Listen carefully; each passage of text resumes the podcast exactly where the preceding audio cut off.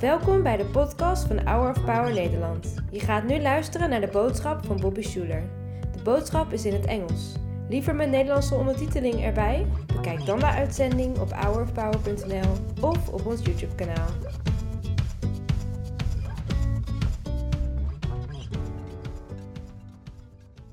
Today, I want to answer the question that so many people ask, and it's a good question. It's a, actually, it's a bad question, but it's a question we all ask. And the question is, what is my calling?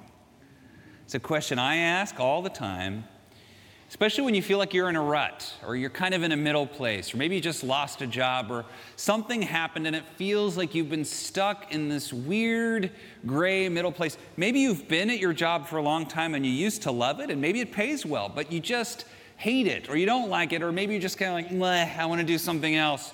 You're, you're like, God, I, I'm thankful for my job, but was I born to do this? What is my calling? and what I want to say today is that in life, the heart of this question is a good one. The heart of this question says something like, I believe I was born for a destiny, and you are. I believe I was born to do great things for God, and you are. I believe that I was you know, born to fulfill and born to have big dreams, and you are. But asking the question, what is my calling, ironically, will not get you to your calling. This question reminds me a lot of a conversation that the disciples were having. You see, when the disciples were following Jesus and he was talking about the kingdom of God, they literally thought it was going to be an actual kingdom with a king. They thought it was going to be like a government, like the, the ones they'd had in the past.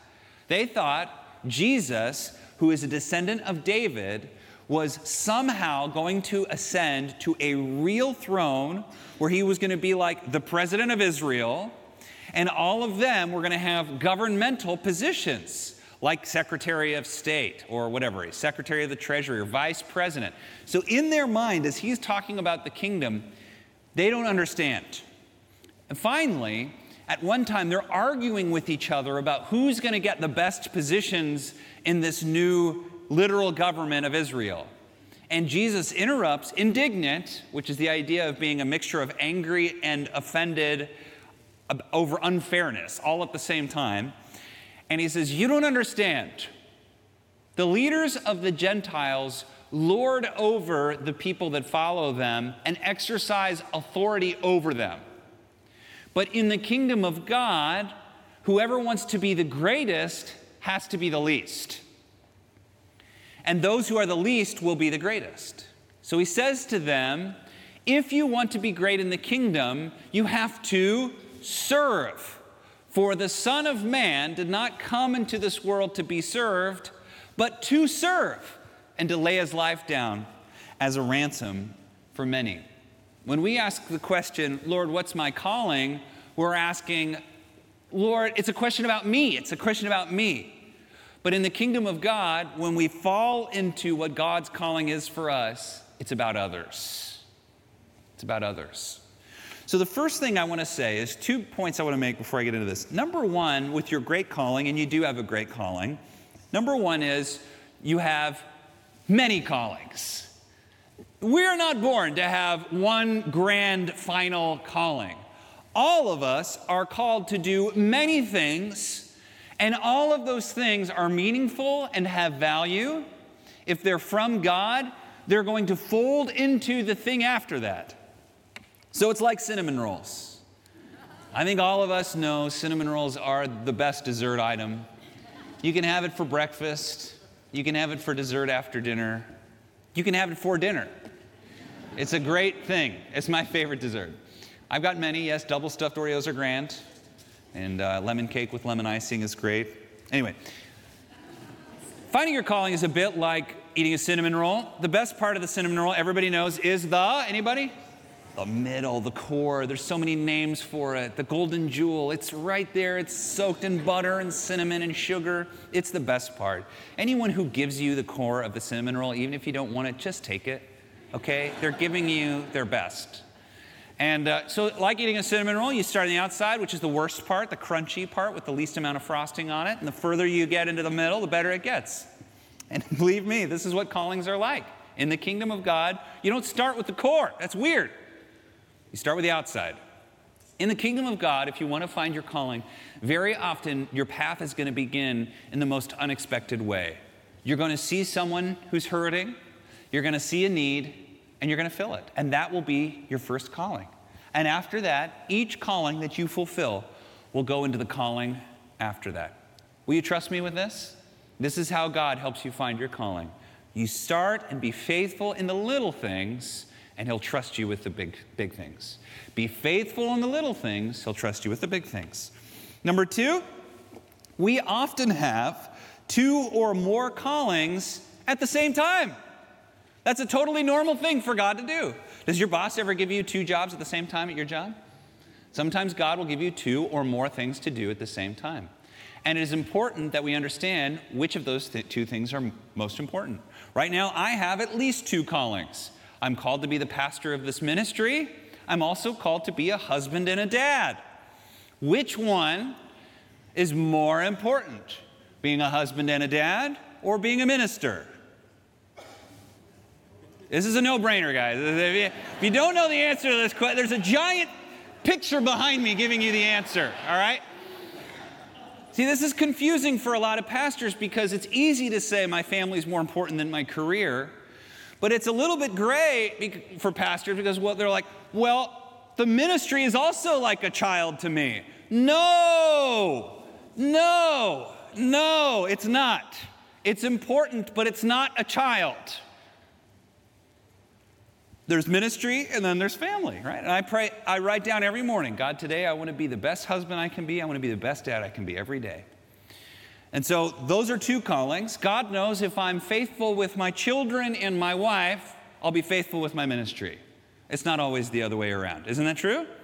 So if you're faithful in the little things, you'll be faithful in the big things. And make sure you do it in the order, not what society says money, power, fame, glory, but in what God says. Help hurting people. Take responsibility. Love others. Love your near dweller.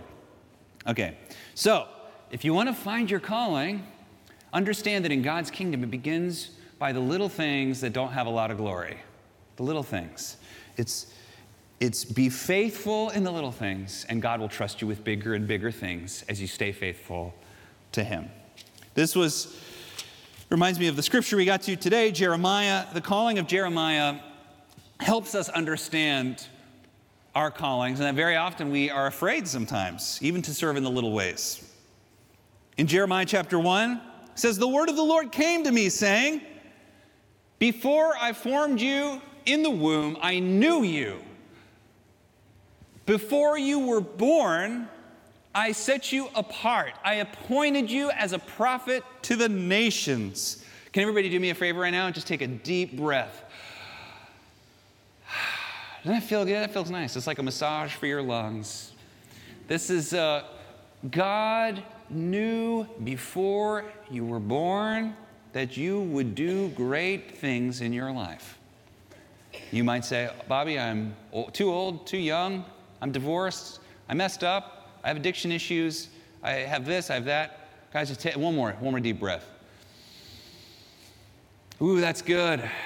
That feels nice. The Lord knew before you were born what your calling and callings would be. Let's relax.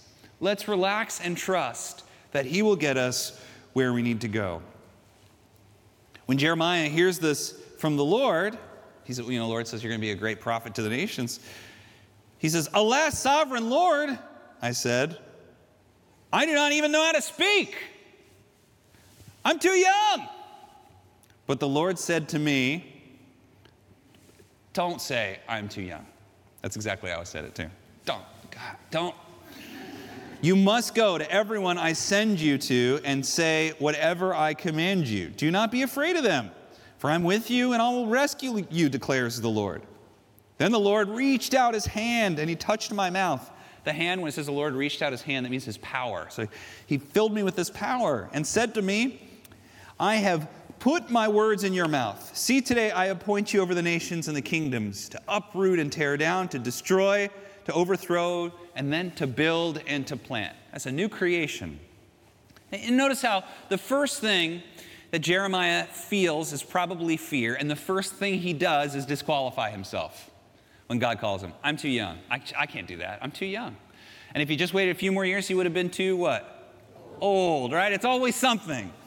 Moses does this. When he's called by God, uh, you know, in the burning bush, Moses has this exchange with God where he says, I need you to go and speak to Pharaoh and set my people free. And Moses says, Who am I to do that? And then God says, You can do it. And then he says, But who will I say will send me? And then he says, But what if they don't believe me? And then he says, Oh, and I stutter. And he just goes on and on like this. And finally, God goes, ah. You know, just like, just kidding. you know, he gets so frustrated, you know, that Moses. And then finally, Moses just says, Please send someone else. Please send someone else. Why? Because he's afraid.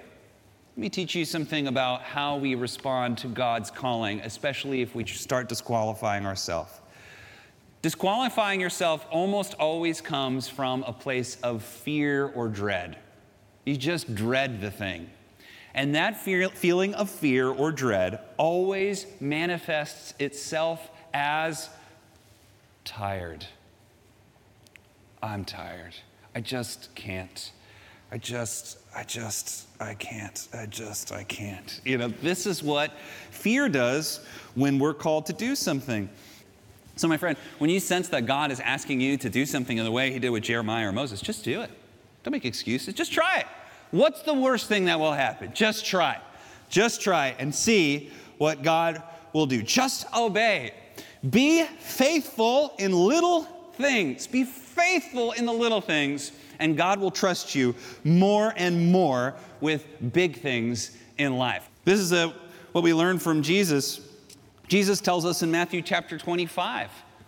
He gives, uh, he tells us a story about a great, there's this great businessman who gives some money to some of his different servants while he's going to go away, and he wants them to build this, you know, this investment. So the first guy he gives five talents. Now, a talent is about uh, 20 years worth of work. So can we round up and say it's about a million bucks?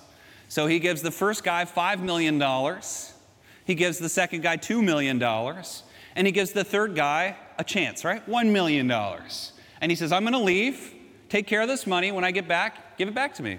And the guy who had 5 million bucks, what did he do with it? You remember? Turned it into 10 million bucks, 100% return. That's pretty good. The second guy he gave two million bucks. What did he do? Turned it into four million bucks. What happened to the, the one guy who got one million bucks? He got that money and he goes, a million dollars. What do I do with a million dollars? If I lose this, what if I lose this? I can't. It's a million dollars. So he digs a hole in the ground and buries it and guards it. Right? That's the guy who gets in trouble. So the master comes back and he says, Well done, good and faithful servant. Right? You took my five, you turned it into 10. Well done, my good and faithful servant. You, you took my two and turned it to four. And then the guy that had one, he said, I know that you reap where you haven't sown. I, I, I was so worried about this, I buried it. Right? And he, and he gives it back. Here's your money back. I protected it. And he says, You wicked servant. And then he says this famous line for those who have much will be given even more. This is called a Matthew effect in sociology. And at first glance, it seems unfair, but it is a principle of the universe, my friends. This, this goes beyond Christianity. This is true of everything and everyone. For those who have much will be given more, and those who have a little, even that will be taken away. Why? I often wonder in this parable, what would have happened? I wish I could have sit there. I would have asked this question sitting under the olive trees with Jesus. What would have happened if the man with the one million bucks invested it and lost it all instead of burying it? And He gave you zero, or he gave you like a thousand bucks. This is what I think, okay? I, it's not in the Bible, it's just what Bobby thinks. I think he would have said, Well done, good and faithful servant. And I think he would have given another million and said, Try again. I think. Maybe would have sat down and said, The problem, uh, what God is pointing out in this parable, and remember that word talent is where we get the phrase talented from, is not that the man didn't make any money, it's that he didn't try. Is that the other two guys responded out of faith, right? They tried, they did something, they got creative, they, but this guy, he just, everything he did was out of fear. And when we get f- afraid, we get what? Tired. We get tired. We just bury it, protect it, just survive, just get through another day when my master gets back. Who would trust money, uh, someone with money like that? And this isn't about money, by the way. This is not about money. It's about how you spend your time. It's about how you use this precious gift called life. Do you live by faith or live out of fear? God is basically saying to do something. Do something. Don't wait until the big thing comes. Do the little thing. Do the little thing. If you have those Jesus glasses and it's like, if you saw some, somebody that was in need and you were able to see it through the lens of, okay, if I help this person in God's eyes, it's the same as helping Jesus, would that have an impact on you? I hope it would. Of course, you want to find your calling. Of course, you want to make an impact. Of course, you want your life to matter and make a difference. But if you want those things, ironically, it, not, it needs to not be about you and your calling anymore. It needs to be about finding a need and filling it. Asking, how can I become more valuable? Is a better question. These are the kinds of questions in the kingdom of God that matter. It's about who you become. It's about who you become. So, if you want to get closer to that, those great things that God's calling you to, this message is for you. God wants you to hear this message. Start finding small ways you can make a little difference, and God will trust you with more. Think with a relaxed mind. Relax, relax. Don't think with an angry mind. When you're angry, you act like a drunk would right? Anybody experience that? When you're angry, you say things you wish you hadn't said, you do things you wish you had done, you drive recklessly. Anybody? We should get an AUI. Wait, is a DUA, driving under anger, you know? Think with a relaxed mind. When you have a fearful mind and you're spinning your wheels and you're really afraid, what, what happens? You become tired, right? Or if you think with a hurried mind, always hasty, always trying to get to the next thing, always in a hurry, you become clumsy. You start messing things up and tipping things over. It ends up taking much longer, ironically. So think with a relaxed, clear mind when you think about your life. See the world through, through the lens of the kingdom of God and recognize that when I serve others, I am taking a step to leading a meaningful, powerful life that God planned out for me. But to get there, I have to be faithful in the little things to, before I'm, He trusts me with the big things. So, Lord, we come to you in Jesus' name and we thank you for all you've given to us, how kind you are to us. Lord, all of us want to make an impact with our lives. All of us want to do great things for you. We pray in Jesus' name that today you'd give us eyes to see the small things, that we'd be faithful to you over time in these things. And we ask it all in Jesus' name. All God's people said, Amen. Now the Lord bless you and keep you. The Lord make his face to shine upon you and be gracious unto you. The Lord lift his countenance upon you and give you his peace. In the name of the Father, and of the Son, and of the Holy Spirit. Amen. Bedankt voor het luisteren naar de podcast van deze week. We hopen dat deze boodschap jou heeft bemoedigd. Wil je meer weten over Hour of Power of dagelijkse bemoedigingen ontvangen? Ga dan naar www.hourofpower.nl.